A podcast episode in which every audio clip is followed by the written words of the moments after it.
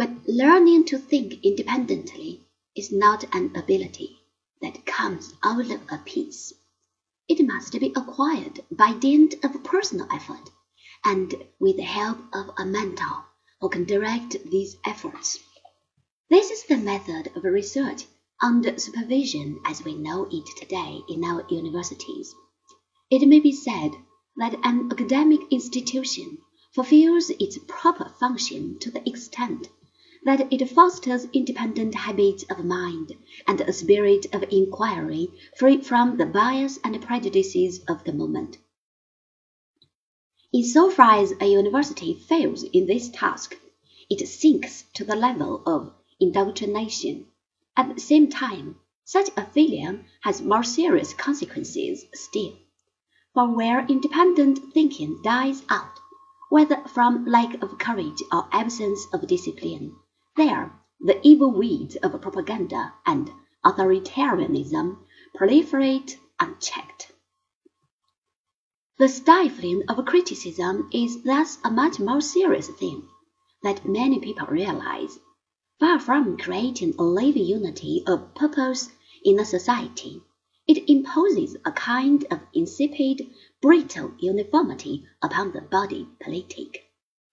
It is a pity that men, in places of power and responsibility, are not more often aware of this. Education, then, is learning to think for oneself under the guidance of a teacher. This was, in fact, the practice from the beginning of the Ionian school, and it was recognized explicitly by the Pythagoreans.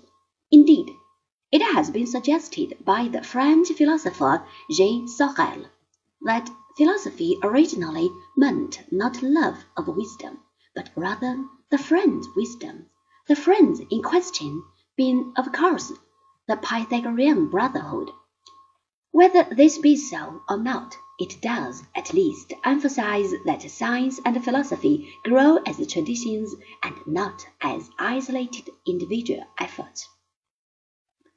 At the same time, we see why it was that Socrates and Plato were so violently opposed to the sophists. For these were simply purveyors of useful knowledge.